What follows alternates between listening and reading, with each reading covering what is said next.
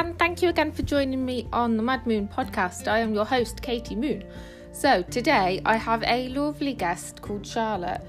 Uh, we have a big chat about education in nursing, we talk about gratitude, leadership, off duty, we talk about the challenges of being a step parent and childcare, compassionate leave, grief. We cover so many heavy topics um, straight away, and then we talk a lot about Charlotte's coping mechanisms in the second half and how she manages her mental health, anxiety, well-being.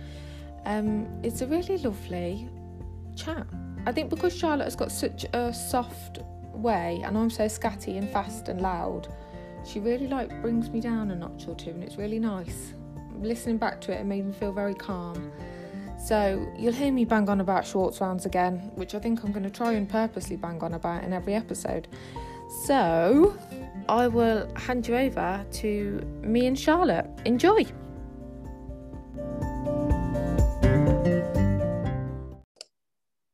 Hello, Charlotte. You okay?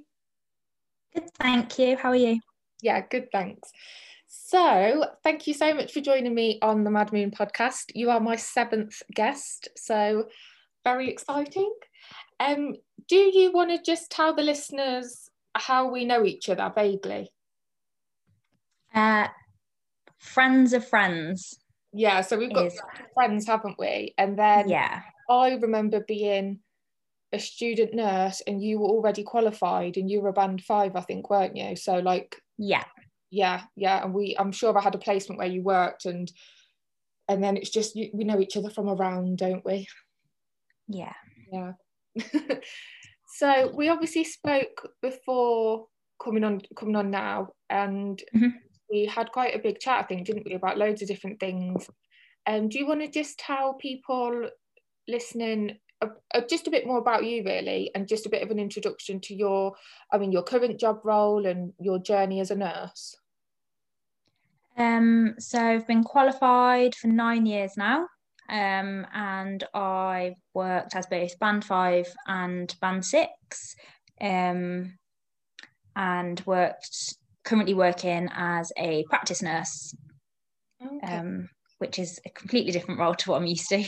Yeah. And, And it's been- being a practice nurse, have you always been in a hospital setting?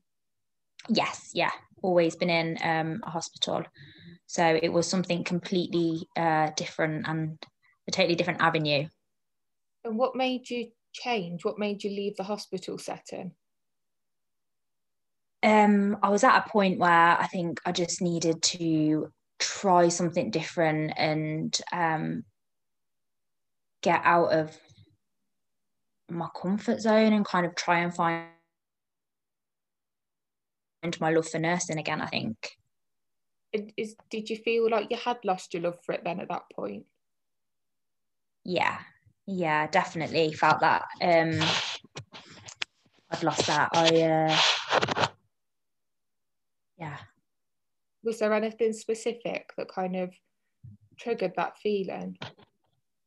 um i think it was just a build up of things that had happened and you kind of keep plodding on putting on a brave face and just kind of oh it'll be okay um kind of brush everything that you feel to the side and um just keep going and then you get to a point where you, you just can't keep going anymore Yeah, i think well that's how it what, what it was like for me yeah. And would you say it was because of like, did you feel emotionally burnt out, physically? Was it the patients, management, the shift work? Like, was there anything specific? Um Or all of the above?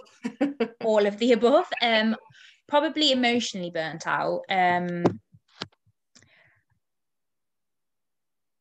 is probably more how i felt. Um and all of the above have probably paid like parts um at one point or an- another. And then you know you've got stresses that go on in you know the rest of your life that you kind of have to put aside and come to work smiling and being someone that the patients want to see and have look after them. And it's just a bit exhausting after a while.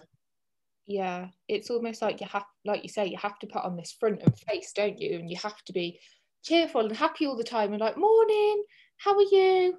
Because yeah. it's that and i don't know if you agree with this but they're, they're in a much worse situation than you. They're in hospital. They're poorly. Like there's something wrong with them. They can't eat the food they eat. They've got to eat hospital food. They're in a hospital bed. They're being woken up all night every night. They're sleep deprived. They're probably in pain or so you're just i think it makes you minimize any of your problems doesn't it?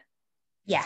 Because you're surrounded by sick people it makes you think like oh god it could be worse. You know that could be my mum or that could be me in that bed or did you feel like that pressure to because it is pressure isn't it?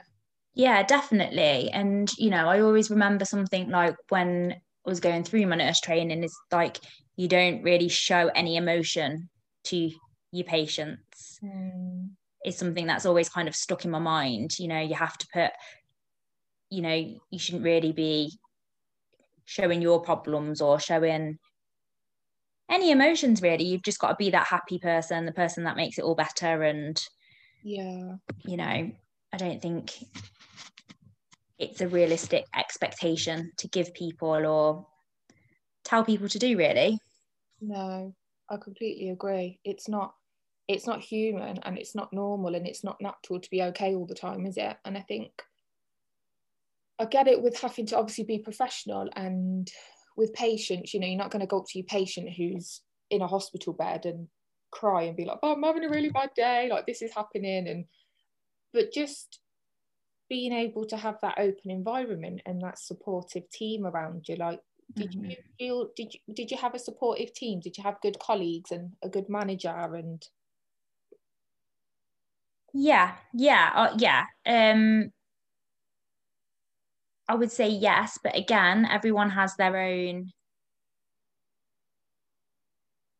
issues and just their own things going on. So all of that, like, it's just so hard to be so supportive. I think when you've got other things going on yourself or you've got other stressors, it's just a really difficult situation. I think, and but I would say, yeah, I would say that that everyone was you know, quite supportive. Were they quite? Oh, did, did you work? Did you feel like everybody was open, and did you feel like it was such an open environment that if you were struggling and you did want to talk about it, you could just say, if someone said to you, "Oh, you're right, you're right, Charlotte," you could go, "No, I'm a bit out of sorts today. I've got stuff going on at home, and I just, I just, I'm, I'm sorry if I'm not as focused, or did you feel like you could no. leave that open? No. And then there's a part of you as well where you don't really want everyone knowing your business at the same time, um, which makes it difficult as well. It's finding that balance and those boundaries, isn't it? Because yeah, I think it's really important to have that open environment, that open environment and culture but it's people respecting your boundaries that you've given them a little bit, you've given them an in and been like, right, mm-hmm. I'm having a tough time but it doesn't mean you want them to ask you every five minutes, are you okay? Or to kind of pressure you into really telling them the details. But I think yeah. the biggest things we're lacking as nurses is any tra- any sort of formal training or education on well-being or how to mm-hmm. recognize compassion fatigue in our colleagues and in in ourselves and we just don't talk about it and we don't have any well many or any, depending where people work, kind of forums where we can just vent and just have you know do you know what I mean? Just have that really open culture. Yeah. But yeah. just no pressure and no kind of fear or stigma attached to it. Like you say, that pressure of, you know, we're supposed to be okay. We're, we're supposed to be looking after everybody else. And it's hard, isn't it? Yeah. Yeah you're looking after everyone, but you know, do you have time to look after yourself or who is looking after you? Yeah. Um is it is tough and I think there is a, still a stigma attached to not being okay. And, you know, especially in a healthcare environment, people kind of do judge you on that. I don't think it's something that even if you were open about would just be accepted. I think that like not everyone, but there would be judgments made about you. Yeah, definitely. But I think that I don't know whether that's just my opinion or well, your experience, your opinion yeah, based on your experience, which is sad really because I think like anything, you always remember the worst, don't you? You always remember that, like if you've had a hundred compliments and you get one negative comment, it's the negative comment you hold on to. And if you're naturally kind of designed to overthink or to have negative thoughts, then that one negative thought will be really overbearing. Mm-hmm. And then it's kind of prevents you from ever opening up again, doesn't it? Yeah, definitely. And I don't think, you know, hopefully things may have changed now and obviously it was a long time ago that I was at uni but I think teaching nurses from the beginning to be open and you know to be able to talk things and give them the skills to be able to look after themselves and fill their cups back up would mean that there would be less burnout there would be less compassion fatigue that you know all these issues that come with um, working as in a healthcare environment, you know, there'd be less of them. Yeah. Because people are given the resources at the start. Yeah. To be resilient. Yeah, completely. Because I think the word resilience as well is is used in completely the wrong manner and context. Yeah. And it's like I don't know where this idea that resilience means you suppress your emotions and you suppress it and you keep your shit together as they call it and mm-hmm.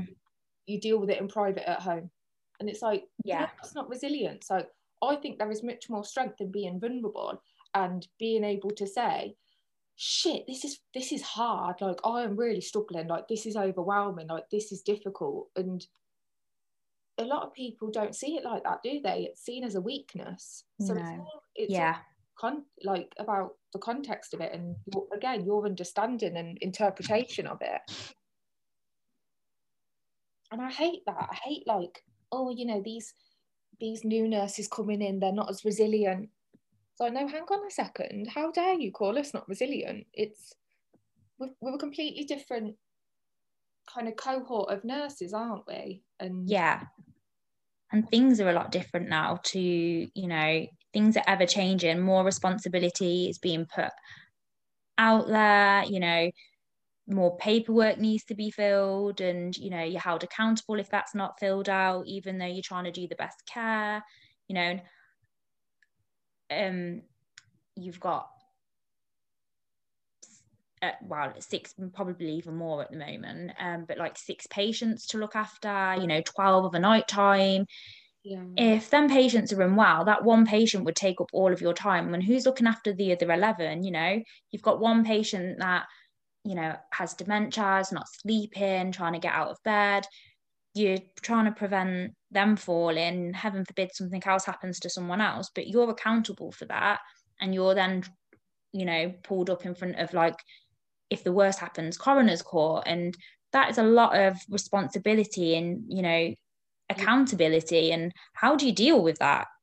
Yeah exactly. And i'm completely with you. I think i think there really should be something at uni when you're training because nursing is such an amazing career and there's so many options and there's so much choice and there's so many different routes and avenues you can take in nursing and you'll be you know you'll never be without work as a nurse. Like we're so lucky in that respect but at the same time it's it's a really emotionally draining and challenging role and it's just it blows my mm. mind that nowadays we we don't enforce or make man- make it mandatory some sort of well-being support or why aren't we all like dual trained as counselors why don't we have to do our level level two and three in counselling and well-being? It should just be i think that should be standard at school though as well to be honest. Yeah. something they do at schools even in primary schools yeah being a lot more aware and you know and like you were saying a minute ago about the resilience it's not just burying your your feelings that's not resilience resilience is being able to talk about your feelings and kind of acknowledging them and you know if you're having a bad day accept that you're having a bad day or something's gone wrong, you've not done something the best of your ability, don't beat yourself up about it, reflect on it, learn from it. Yeah. And kind of grow, not, oh my God, this means I'm not good at my job. Yeah. You know, and I think in the healthcare environment, things are so focused on the negative. You know, you don't get enough praise for the positive or, you know, even just saying thank you to someone at the end of the day for their hard work goes a long way and i don't that's not not it doesn't always happen that doesn't happen enough yeah i completely agree.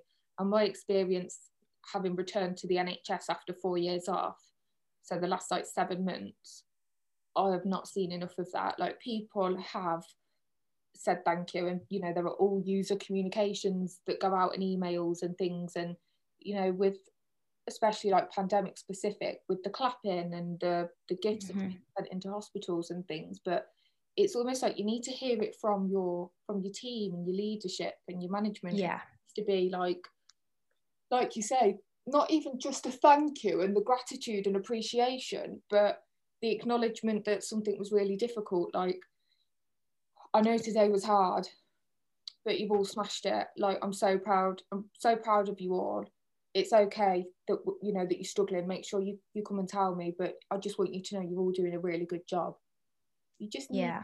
that validation don't you and yeah and i think don't get it needs to be sometimes not all the time because i appreciate there's a lot of staff but at least personalized or be a little bit more personalized like emails are great you know especially now in the pandemic it makes it more difficult but you don't have that um, social interaction like you do. You can't read people's body language, you know. At least saying thank yous where someone can hear it and they can hear it in your voice that you are actually grateful would make such a difference to people. Yeah, definitely. I think we need to like digitalize things a lot more. Like like you said, we can't have like the chief exec and chief medical officer and chief nursing officer and all these people who are you know sorting out all this strategic stuff political stuff way above me. They can't be swanning around the wards and, you know, seeing everybody. But why don't they do like, I know this is going off on a bit of a random tangent, but they should do like video clips and stuff. Do you know what I mean? Yeah. Like put it on like the hospital website. Do a do a clip. Like we've got we've now got hospital like Twitter like Twitter pages and Instagram pages. Like yeah. do a video clip saying like I'm so grateful to all of you. Like I know I can't come and see you and blah blah blah and yeah. Rather than an email that's probably not even been written by that person. Yeah, exactly. Oh, it's like it's just a, a tick box, isn't it? It's just lip mm-hmm. service. It's like, oh yeah, make sure you send out a thank you. And it's like it just feels so insincere, doesn't it? Yeah. But I do think gratitude is really important. I mean, you were am I right in saying you became a sister when you worked in the hospital setting? Yeah. You you've been in a position where you've been in a leadership role and you've coordinated and you've had to look after your staff and did you ever experience anything where you've had to you've had to recognize your staff's your staff are struggling or your colleagues are struggling mentally and refer them on or or was that not something that ever came into kind of your scope as that role? Um, not something that really came into my role, although I did do sick reviews. Um, anyone that was kind of on the long term sick or had more complicated things the ward manager dealt with. Yeah. Um, I would always try and say thank you to people um, and acknowledge you know the work that they've done um i was always myself very mindful of kind of accommodating off duty yeah. which there is a system that does it all for you and you need to get it within certain points and these blue lovely skies appear but in reality you know i think working the off duty around your staff so that they can have a few more days off, spend some time with the family or whatever they need to do. Um, makes for a, a happier work environment. Um, but it doesn't, you know, everything's analysed on the computer system, so it wasn't always that easy. And why haven't you got blue skies? Why have you got all these people off on annual leave? It's just very very different to being able to just write it down on a piece of paper like you used to be able to do. I think we spoke about this, didn't we? We were talking about kind of flexi time and because parents get a lot more leeway, don't they, for flexi mm-hmm. time? Because this is something I've not ever. So I'm a band six now, and I've been I'm a sister, but I've never been a sister where I've had to manage e-rostering or the off duty and shifts and things. I've never had to do anything to do with that. So, what are the rules with that? Like with like because you'll know a bit more about that than me. Um, so kind of the off duty gets done. People can obviously have um, emergency annual leave if something drastic has happened, um, and there is like parental leave. Do there is only so many days that you can take in a period of time of that, but obviously that's still more than someone who doesn't have children get. You know they have to take emergency annual leave or they'll have to look at swapping a shift. Um, so that does make it difficult. One i suppose not difficult but it does seem a bit unfair yeah i mean for those that don't have children or you know by no fault of their own don't have children. It's not like it's a choice that people get to make some people do make that choice some other people have they don't get that choice and that makes sense. um, yeah it does because I, I think we were saying have you got a your partner's got a child hasn't he? Yeah. So she is a big part of your life and but because she's not your biological child you don't get the same it's not a perk what's the word i'm looking for? You don't get the same like the same rules like a, like could you have a set day a week for example if it was a childcare issue? Um i don't i personally i don't know. I don't feel like it would probably come come around as easy. Mm. um probably marriage or something will play a part in there somewhere. But again these are things that people who've made made the rules have made. Whereas now not everyone gets married you know. People have children that um from other relationships. There needs to be some more kind of like acknowledgement and flexibility there for other people as well. Yeah. And just in general really. Yeah. I mean i think the same with um like compassionate leave. So there are people who obviously don't have two parents from childhood. They've always, mm-hmm. you know, just had their mom or just had their dad. So they they might have kind of a surrogate parent or you know a second parent figure, yeah. parental figure who's actually a grandparent or a sibling or something, and it's always like immediate family. And it's like, well, hang on a second. Who says just because they're biologically my family that they are my immediate family and they're the people yeah. that I would need time off for? It's like I was really close to my great granddad, like really, really close. He was definitely a father figure to me. I saw him like nearly every day my whole life. And mm-hmm. but because he was my great granddad and he was very elderly when he passed away, it was almost like the attitude was just, oh well, he's not your immediate family. It's like, yes, he fucking is. Don't tell me who my immediate family yeah. is. And I almost think like you should be able to do you know like oh, like when you start the job, like start your job, you write down who your immediate family are. yeah, like a family tree. Yeah, like you have to give your family tree and be like, right, this, is my immediate family. These are the people who are, you know, important to me and I have to care for if anything happens, or yeah, rather just than it's you. Because what if you don't have your mum? What if you don't have your dad? Then do you know what I mean? It's not again. Yeah, there's other people that fill that role. Yeah, completely and that's that's something that winds me up as well like yeah, it's not something I've had to have much to do with really, like from like a leadership role or anything like that. But I just think it's so important that we just look after our like look after everybody, or we we feel looked after and we feel valued, and yeah, it all happen to be policy and rules. Like, oh well, actually, I'm very sorry, but your great granddad is not your immediate family, therefore you are only entitled to one day compassionate leave.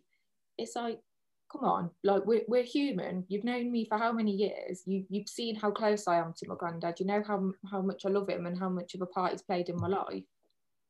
Why do the rules matter? Like, yeah, yeah, show compassion, like compassion for your, you know, your colleagues or your staff. It's, mm. it's so important because it's not like it's just kind of you come back into the environment after lo- losing someone as well and you're face to face with people that are extremely sick you know you you can experience people dying and ha- like dealing with grief is bad enough on its own let alone when you are dealing with your own grief and then grief of someone else or your patient that you may have looked after for the last 10 days or two weeks or you know you've built that relationship there and you know you're an empathetic person and you can literally feel how that other person must be feeling right now. It's just such a kind of emotionally draining like thing to experience. Yeah and have you experienced that where you've been you've had a loss or you've, you've been going through like the grieving process yourself and then yeah. like either triggers at work because that was something i experienced. I had a lot of triggers at work. Or like you say you need that love and support. You need your time to grieve but you're having to support other people and it's yeah is that something you've experienced personally yeah, yeah. So I um have experienced um a loss myself, and then obviously you come into work after having your your day, or I think obviously people deal with grief in different ways as well, and I think um how you deal with it is how you deal with it but it makes it tough. So i've just come like back into work and then you experience this with other other family members or people becoming unwell and it's just it's so tough because you know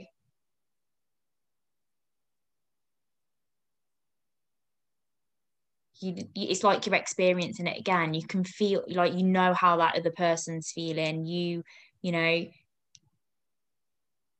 it's just yeah i can't explain how tough it is. It's just it's hard. And again with us not having any sort of formal training on well-being support or how to recognize compassion fatigue we also don't have any formal training on dealing with bereavement or dealing with death.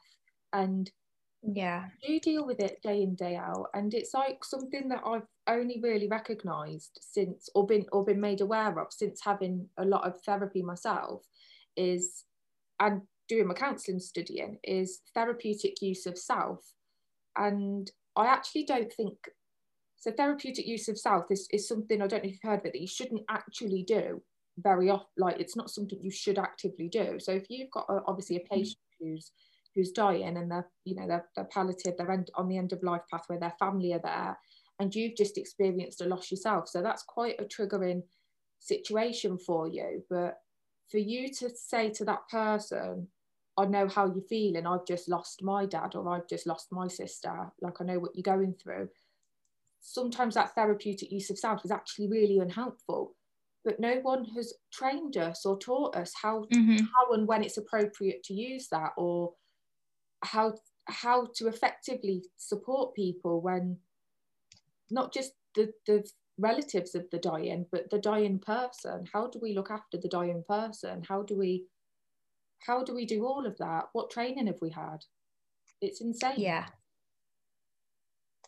Yeah, it's kind of learn on the job thing, but it's not something you can just learn on the job. You don't know, you don't you can't just um what's the word I'm looking for?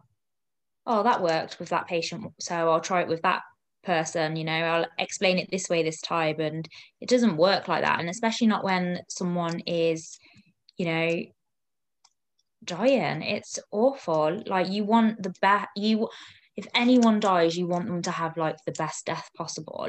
Yeah. And you always, I don't know if everyone else does it, but um, I would assume they do.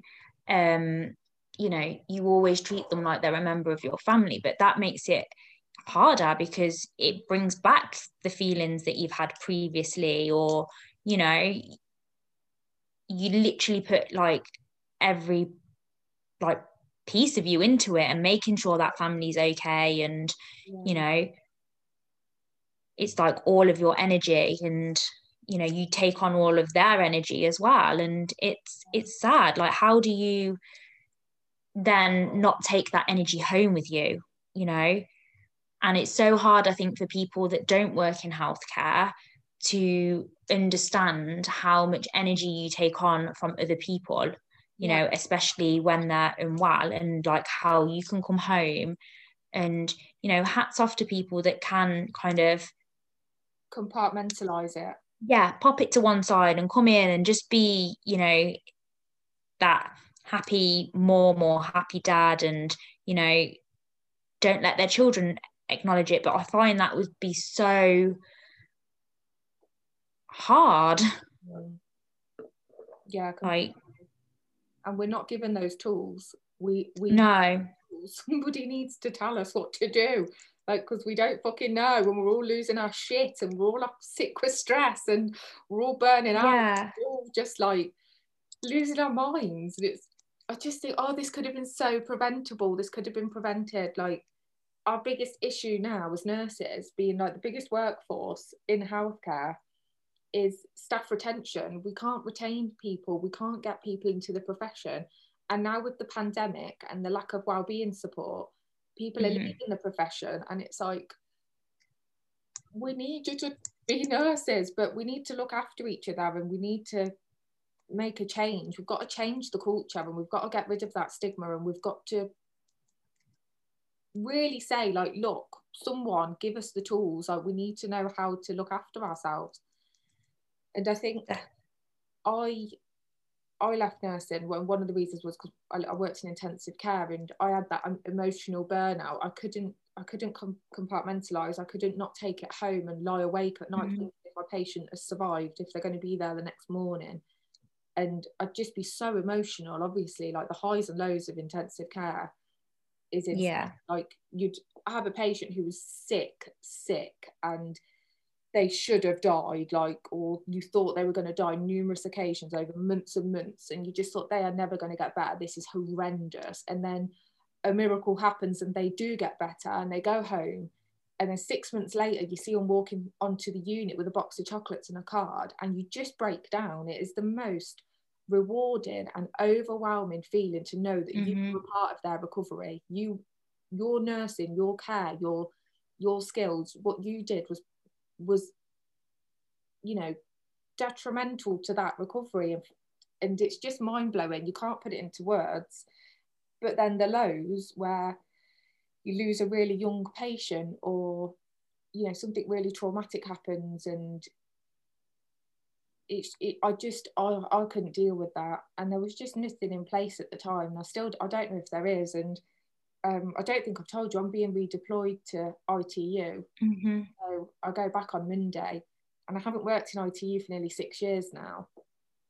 And I'm fully anxious. Like it, it really hit me today now. Yeah. And I'm feeling like, do you know when you get that lump in your throat every time you kind yeah. think about it? And I'm and what I'm most frightful of is how I'm going to cope with the level of death because I've not been exposed to that for a long time. And it's not even like it's a normal uh, like i say a not but this is the thing to us a normal amount yeah. it's like an extreme amount. Yeah. And i am thinking i still don't have the tools. I still don't know how to deal with it. I don't know how i'm going to cope. I don't know still don't know and i think i'm lucky that i've had you know like i say a lot of therapy and i've done my own counselling training and i've been to bereavement counselling when i lost my granddad and I've got good friends and family and I am very open. but I still just don't know how I'm, what I'm going to do. I'm just going to have to take it as it comes and utilize any you know any resources and that that are there. Have have um just out of curiosity, have you asked what resources are available for you going back into that situation? Have they told you that there's, you know, support, well-being support on the end of it? You know, they will pay for, or you know, there's a counsellor in the hospital that you're going to be able to talk to, no. or helpline. No, so nobody has actually said, you know, you're being redeployed, it's going to be difficult, blah, blah, blah, or giving me any actual information. The only reason I know is because I'm such a big kind of champion for well-being and mental health mm-hmm. that I've gone looking for it all. And um, I'm part. Have you heard of the Schwartz rounds? No. So the Schwartz rounds are at various hospitals across the UK. I want to say they're worldwide. I'm not. I'm not actually sure, but um, it's basically like a forum and a safe space to just go and vent it's not to mm-hmm. get advice to get answers. There'll be speakers there's a theme every month and it's just an hour a month it's an hour towards your continual professional development. So you get a certificate to say that you've attended it. They are absolutely amazing. And my friend introduced me to them and i went to one. And as soon as i went i was like this is this is exactly what we need. But people still aren't aware of it. But because i'm aware of that and my friend took me to that I'm doing my training on Thursday this week actually to become mm-hmm. a facilitator, and then I'm facilitating the one in February. But there are still people I speak to who've never heard of it. They don't know it exists, and that's only one hour a month. And mm-hmm. because of social distancing and limited resources and space, not everybody can go, and because of a lack of staff, people can't be released from the wards to attend. So it's just like I know there are things out there, but I'm just thinking, yeah how can we bring them so that they're in people's minds? Yeah. Is it something that's only done in work time or is it you know kind of what hours do they do them at? Well that's the thing because it's so new to the trust i work at it is there's only five of four there's two facilitators i'm about mm-hmm. to be third there's five of us in the steering group for it and we just really quickly meet. It's had to be on zoom recently obviously and it's just been like right um, what mm-hmm. day do you do and we just have to try and find a date we can do in a time and that's it. Yeah. that has to be the date. And we're just playing with right what day of the week works best. And i had to use annual leave to come in and attend mm-hmm. because my um, manager did not didn't agree with it. She just didn't get it and didn't think it was important yeah. to my role that i attended which is half of the battle really that people are facing. Um, but yeah, there are there are things out there, and I'm aware of them, like the employee assistant program. NHS England has a lot of cool call lines and helplines. Samaritans, mm-hmm. Charity Mind. So there are, and there is a resource pack at the trust. Um, okay. But no, nobody has told me about that. I've gone looking for it, which mm-hmm. it kind of speaks volumes, really, doesn't it? Yeah.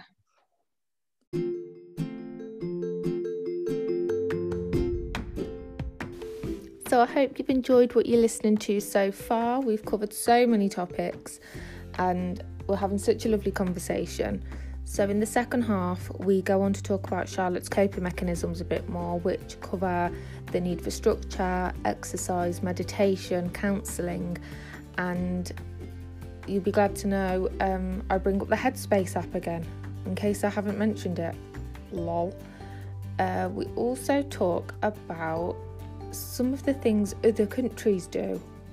And I don't want to give it away, but Australia and Canada, wow. Some of the, the things they have in place for employees and their mental well-being is insane. So, on that note, I will let you carry on listening to me and Charlotte. Here we are.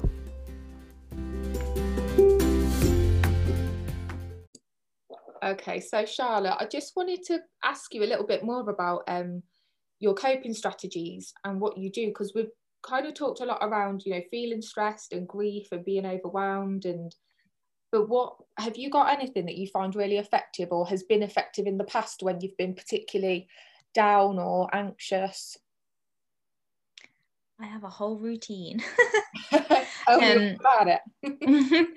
No i find kind of routine helps. So my whole life. It's not not fully i am spontaneous but i like to have kind of certain things that i do most days or yeah. on certain days. Yeah. Yeah. And what does that structure give you? Do you feel like it gives you a sense of control or is it is it just that you like to know it's it's comforting knowing what's going to happen? So you've got that like you say those patterns and you're like right okay well i yeah. day i do that. Yeah and it just helps me fit in the things that help with my well-being. Um so for example you know can't exercise every day and you don't kind of want to do it. Sometimes you do want to do it ad hoc but you know having the structure in so i know that every other day or you know i can get in and um a workout twice in the week just helps kind of balance that and burn off some of that anxious energy or if I've had you know a bit of a stressful day. It just helps to to deal with that. Um so having that structure really helps me fit that in just so that I can look after myself. You know it's one of the ways that I, I manage the stress or if I'm like overthinking or anxious mm. and just helps me deal with all of them things. Um what kind of meditation of do you do? Uh, I oh I've dabbled in everything, um, but I really enjoy lifting weights.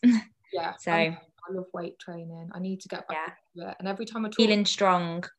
yeah, and that's the thing. It's so strange because you physically strong, like obviously you get physically strong and you recognize those little milestones when you start lifting a bit heavier or doing a bit more. Yeah. It's really rewarding because you you can see the changes physically. But it really it's really hard to explain to people how effective it is for like your mental strength yeah it's really it's I, can't articulate it very well at all but it is i really i'm going to use you as my inspo to get back into it because i know i'm going to need it being redeployed back to ITU yeah even if it's just like 15 minutes yeah. you know just it just helps. So i've done that i've, I've run in the past but i'm not a fan of running in the cold. No nor me were you about to say uh, meditation? Yes, that's something else that I've brought into my life. Um, just to have that kind of peace. I kind of like to use guided meditations because it gives me something to focus on and stops my mind wondering so much about, oh, did I give so and so their Parkinson's med at the right time, or did I forget something, or you know, did I send that patient a form for their blood tests or wherever it may, may be that I'm working, it just stops me thinking about all these things that I may have or probably haven't forgot, but I think I have. Yeah. And what do you use? Like, do you use an app or? Um, so I use just a guided meditation channel on YouTube, which is really good.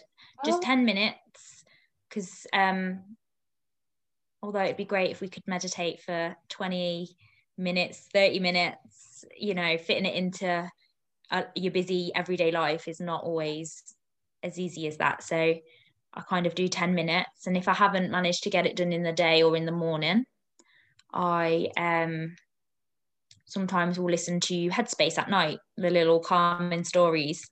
I love headspace. I feel like they need to sponsor me when this podcast takes off and and I actually have more yeah. than eight listeners. I need Headspace to sponsor me because I think I mentioned them in every single yeah I've had so far. Like a Headspace has changed my life. Like, so do you like the sleep stories? Yeah. What's your favourite yeah.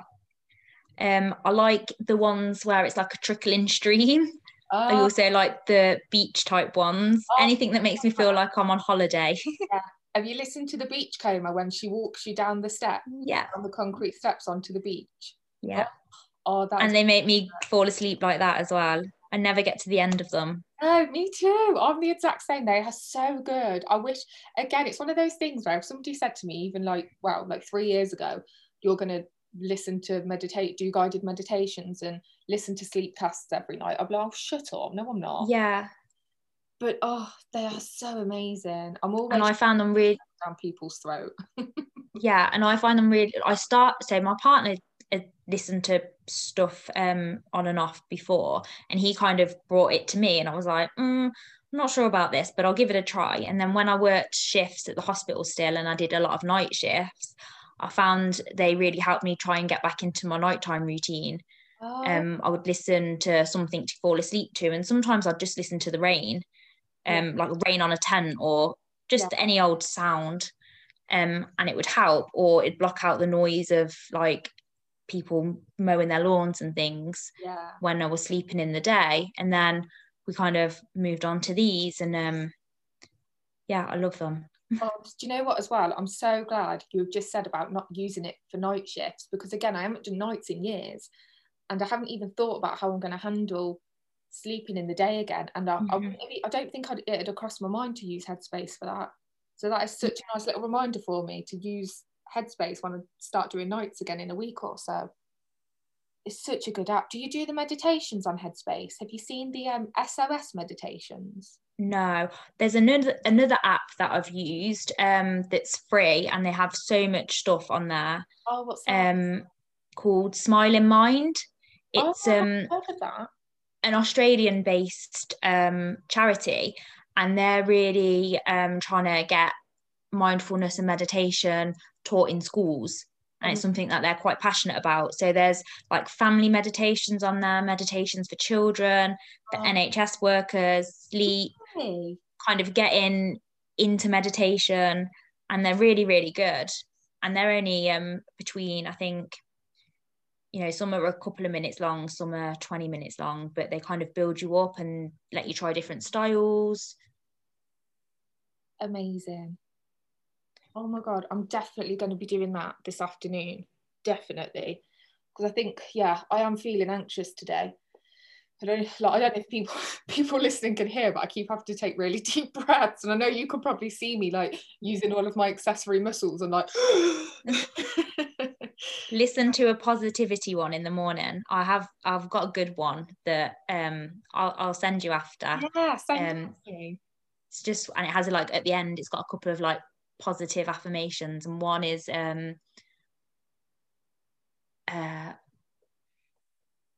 like something like your today's going to be a good day or your you know today's going to be filled with positivity despite your surroundings. Mm. So it doesn't matter where you are and like how bad everything is, it's still going to be okay. And yeah. it's just a really, it really like, I'm like, oh, yeah, that's a nice thing to hear. it's mad, isn't it, how effective it is? But yeah, it's so good. I love it. I love meditation and headspace. So we've said you like lifting weights. I completely relate to that. Meditation, 100%. Is there anything else that you've done or had to do in the past that has been that you've got a lot of benefit or comfort from? Counselling. okay. I so... think having time to talk to someone, it's not something that come around very easily. Um, and I think again it's the stigma behind it but i think having someone to talk to who's completely removed from you emotionally. From yeah, and you know, yeah. doesn't it's great having a partner that listens and you know supports you, but sometimes you know they want to fix things and they can't always fix everything. So having someone completely separate that you know can can give you a balanced view or just let you see things from a different way or will just listen to you is amazing.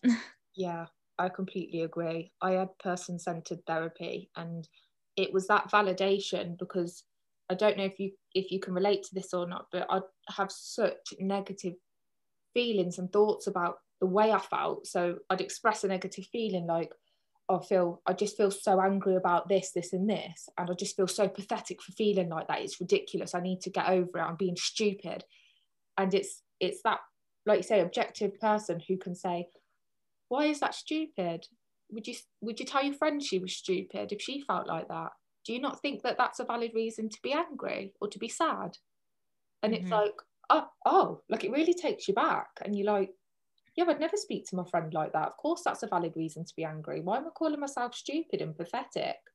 And that that's what you need. It's that validation, isn't it? I, well, yeah. I don't know. Is was it similar for you? Yeah, definitely. And just kind of just being heard. I think you know we're not you know we don't talk about our emotions enough. We're not taught how to talk about emotions. Well obviously some people are. Some people have very you know open family relationships dynamics. They're taught these things. But in general the majority majority of us we're not taught how to talk about these emotions and you know kind of you put on a brave face you can you bury them or you just put them to the back of your mind. Yeah. When actually you should be heard. And like you said, what you're saying and how you feel is valid. Yeah. So it, yeah, I think it, it's just a really kind of eye opening and worthwhile experience. Yeah. I'm a huge advocate for counselling and I know how difficult it is. I know how hard therapy and counselling is. It's not as easy like you like people think that you you, you just sit mm. and mm-hmm. talk it's it's everything that you gain from talking and from being heard and i think that's what you're really getting yeah. it's not the the talking it's the being heard part and for me it's not the talking it's the validation and yeah it's so good it's absolutely brilliant again they need to do this in schools and we need to have a whole lesson on emotional intelligence. It should be a GCSE, like yeah. geography. Geography did nothing for me. I did a leaflet on like the Amazon or something. I, I couldn't tell you the Amazon. Give me a GCSE on well-being and meditation any day. Definitely. Yeah. I know what you told me that I wanted to talk about. When we were chatting before, we were saying, oh, well, you were saying about something to do with Canada and well-being days and sick days. And yeah. So there's so so um my dad's friend he lives in Canada and he um they have set amount of sick days to take um in a year and so you take them if you're sick but even if you're not sick and you um haven't been unwell. taken them all, they tell you to take them um, and have them as like well-being days so that you can just like fill your cup up and do have some time for yourself, which is amazing. And we should have well-being days.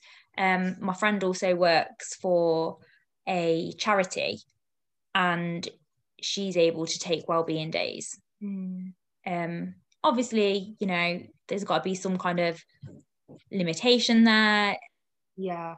Otherwise, people be take, could be taking them every day. But um, I think it's something that you know we should look at and think about because Definitely. you know, especially now more than ever, you know, how people in ITU or even on the wards dealing with death and sick people that that's not sustainable for a long period of time. People are going to get burnt out burnt out you know. People can have really horrific shifts. Yeah. And people need to acknowledge that and you know say shall i get your shift covered tomorrow? Can we you know should we try and get that covered? Do you need time out? Yeah. Check in with them. See if they need some time for their their well-being like physically and mentally. Yeah that's amazing. And I think there's always going to be people who abuse it, like you say, that want to take a well-being day every day. I'd probably be one of them people. but I think when people have that that option, if anything, they're less likely to abuse it once it's obviously embedded in culture and it's part of just you know standard practice that you, are entitled to yeah. in days. And even the company I worked at previously, like I say, when I wasn't in the NHS and I wasn't giving direct care. I wasn't classed as, you know, front line or whatever. We had, ours was an hour. We were allowed a well-being hour uh, once a month. And even that was a game changer because I could just stand up and I would. I'd just get up, put my phone on hold and be like, oh, I'm just going to take a well-being hour. I'm just going to go into the meeting room mm-hmm. and do some colouring. and that's what I would yeah. do. There were loads of months where I didn't need it and I didn't use it. But knowing that I worked in an environment where it was sincerely open and honest and they cared and they didn't they didn't always get it right. I mean, they tried to do some coaching sessions on mental health and it wasn't it wasn't done in the in the correct way i don't think because it was pre way pre pandemic and mm-hmm. it was delivered by somebody who didn't believe in it themselves they were just a bit like wow this is a bit of a joke oh yeah remember to do this and meditate and he he didn't deliver it well because he didn't believe mm-hmm. what he was coaching us on or you know trying to teach us so but I think, but the thought was there from above. Somebody above tried to implement this and get it in place, and they were able to put it in place, and it made a huge difference. It did to me anyway. And yeah, I think that I think we really need to start doing more, don't we, for our healthcare professionals, and not just nurses, like you say, like like everybody, from our cleaners, from our porters, doctors, everybody. Yeah. We need to do more for people's mental health and well-being. Hundred percent is there anything else that you've utilized? So it sounds like you are really proactive, and in a way, it's making me feel quite proud of myself because um, I'm because I've implemented a lot of things you've implemented, and it's making me quite reflective and think, oh, oh, I've done these things. I went and sought counselling and help, and I meditate, and I, you know, did train at one point, and you know, try and do all these things. Is there anything else or anything you would really recommend? Um,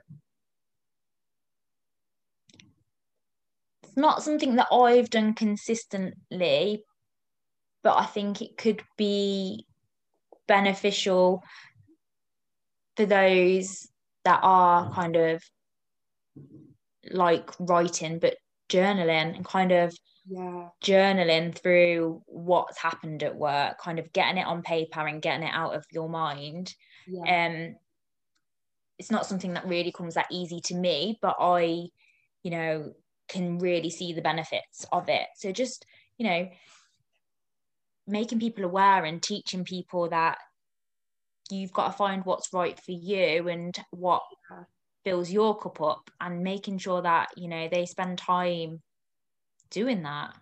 And finding it, like you say, I'm so, yeah. so, so glad you just said that because not mm. everything does work for everybody, does it? So we're here like, oh my God, yes, meditation. yeah. it isn't for everybody. And there are so many different resources and things. Like my sister loves colouring. She does a lot of adult colouring and that's really good for her peace of mind and her, you know, to make her feel calmer and relaxed. And when mm-hmm. her head's really busy, she's got, she's not in healthcare, but she's got a really stressful role.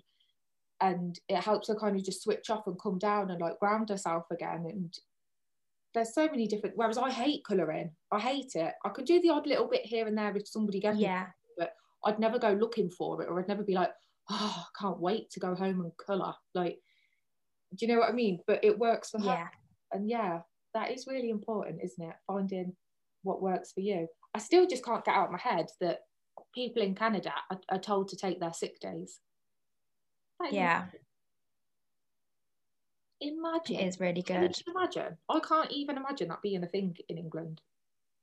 No, it's not the best thing yet either. Um, in Australia, they can work in a place. Not everywhere offers it, but a good few places offer it. So you can work for, um, I think it's three years, and you get eighty percent of your wage for them three years.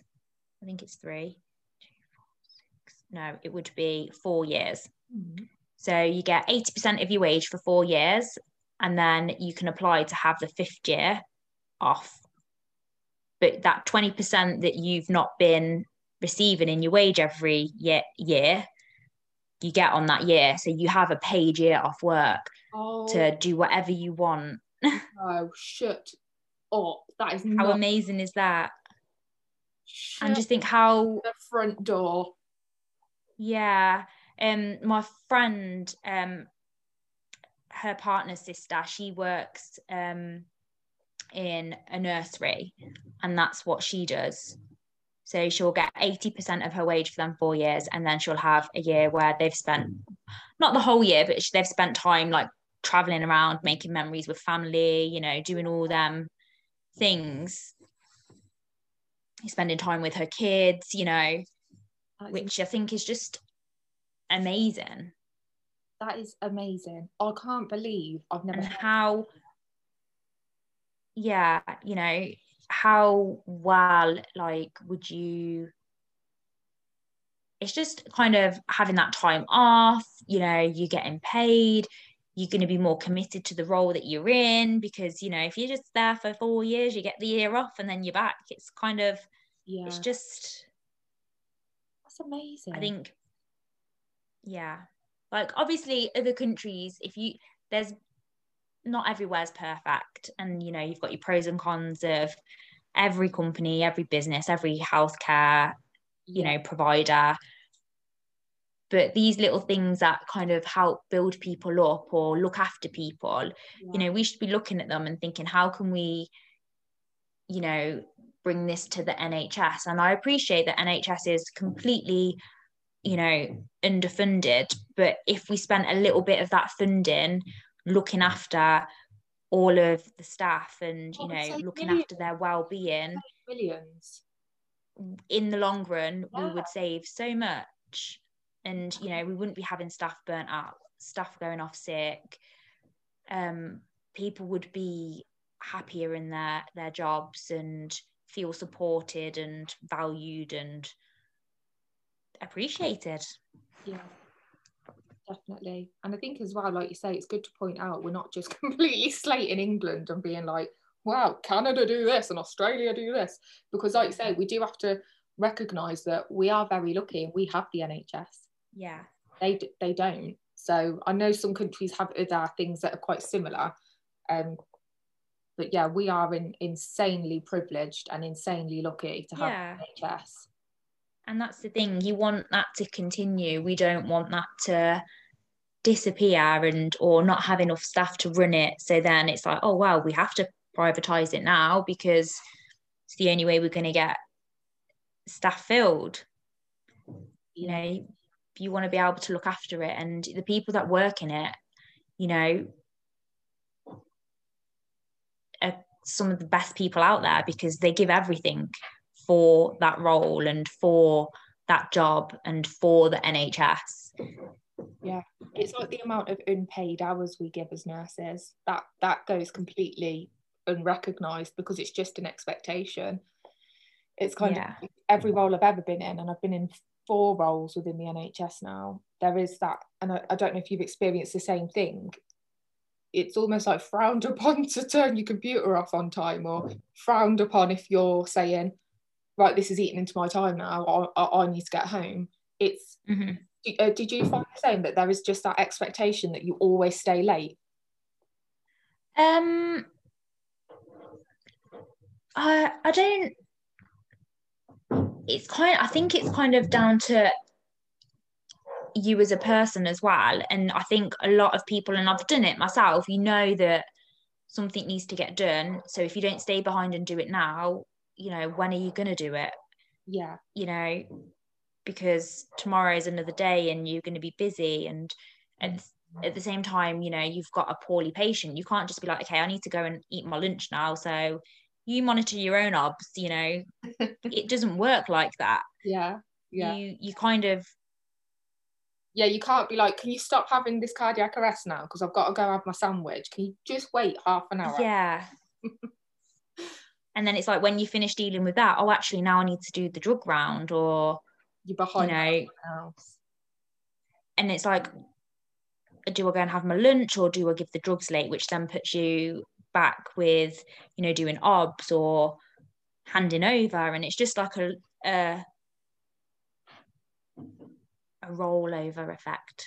Yeah just like a so, vicious cycle isn't it of just yeah and then when you're trying to fit in you know looking after patients and then doing some like management tasks or like the off duty or you know your team sheets with your skill skill mix it's just like well when am I going to do this? And they can give you a management day, but if your ward short, you can't sit in an office and get that stuff done. You need to be on the ward with your team. So it's just a, an ongoing cycle of yeah and it all comes down to not never having enough staff even pre-pandemic there's yeah. enough nurses there's never been enough staff. But again i always find my conversation always leads me back to it's because we don't look after them. Yeah. We looked after our staff if if people felt valued if people you know nurses and everyone knew there was somewhere to go and they felt supported and they worked in this sincerely open environment and had mm-hmm. this culture where they could express themselves freely and people would validate them and they wouldn't feel pathetic or like they weren't resilient or you know all these things then we'd have enough staff and we wouldn't have a lot of these issues it's just always going back to that i feel i mean yeah yeah i agree i definitely agree yeah but we love it Can't get enough of it. Glutton for punishment. That's what it is, isn't it? Yeah. I feel like I always like to end on, but we do love being nurses. that's the thing though. You it's like what else do you do? If you actually think about it, like can can you see yourself doing anything else? You know, you try and do these things, but it always brings you back to yes, the NHS and being a nurse and yeah, caring for people and you know this is just it just has you in your soul. it is. It's just like ingrained in you. Once once you've been an NHS nurse, I think there's like no escape. Like you always and yeah, who have left, like most of them, they feel they've expressed to me anyway. A lot of the conversations I've had recently is they feel guilty and they do miss being a, a real nurse, as they call it. And that's exactly why I came back. Like I took a huge pay cut and I worked from home two days a week. I had the cushiest lifestyle ever, but I missed being a nurse. I didn't feel like yeah. I, I, had purpose anymore. I missed caring for people. I missed feeling like I was making a difference. And that's what it comes down to. And I think that's just what we always, when we have these bad days and we're stressed and we just think, yeah, but look what we're doing. Like, look how rewarding this is. Like, yeah. Yeah. We do love it. So, yes, it's hard, but if you're listening to this, please come and be a nurse. It's very yeah. rewarding. We need more staff. We'll help you. We'll help you build that resilience. Um, what's the word I'm looking for?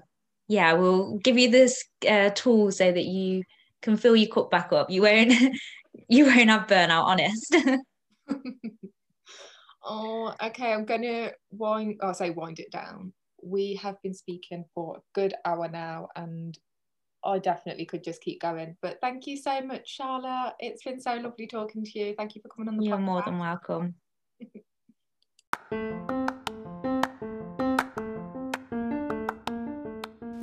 I don't know about you, but after that, I am seriously contemplating immigrating to Australia or Canada. I mean, Imagine that. Imagine being told to take your sick days if you've not taken them. It's crazy, but it makes so much sense. And that whole work for four years, have a year off, I am all about that. I am definitely going to suggest that at my trust and say, you know, we can't keep shouting around that we're innovative in our trust values and then not having a crack at something. And I think we should really take a leaf out of um, Australia's book I think that'd be absolutely. I'm just. I can't believe it.